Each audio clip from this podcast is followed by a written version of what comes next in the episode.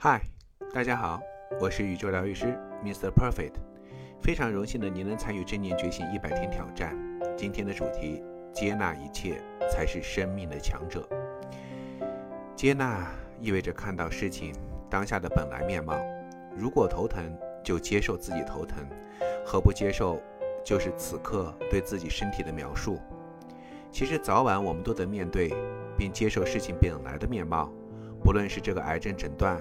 或者得知某人辞世了，通常我们得知，经过情绪化的否认或愤怒后，才懂得接纳，这就是自然的发展，也是疗愈的过程。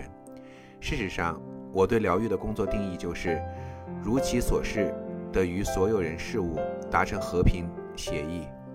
如果你过重，对自己的身体不太满意，而你必须达到理想的体重才能欣赏自己的身体，这可就不妙了。假如你真的不想落入令人沮丧的恶性循环之中，必须明了，即使过重，还是可以的爱自己。请记住，当下是你唯一拥有的时间，也是唯一可以让爱自己的时间。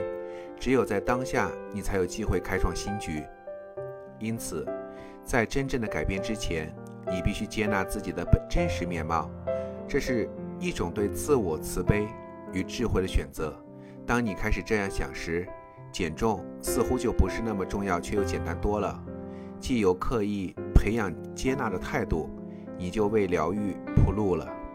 接纳不表示你必须喜欢某一件事，不意味着你必须采取一种消极的态度或放弃你的原则和价值观，也不表示你必须对满足于现状、只有宿命顺从忍人。接纳。不表示你应该停止改进不好的习惯，或是放弃追求成长的欲望，更不表示你必须容忍不公平，或回避投入改善环境的努力。接纳，单纯的代表着你愿意别人事物真实的样貌，不论生活中发生的任何事情，你能真实的看清发生的情况，不受自己的评价、欲望、恐惧或者所屏蔽。如此一来。你才能采取更切实和实际的行动。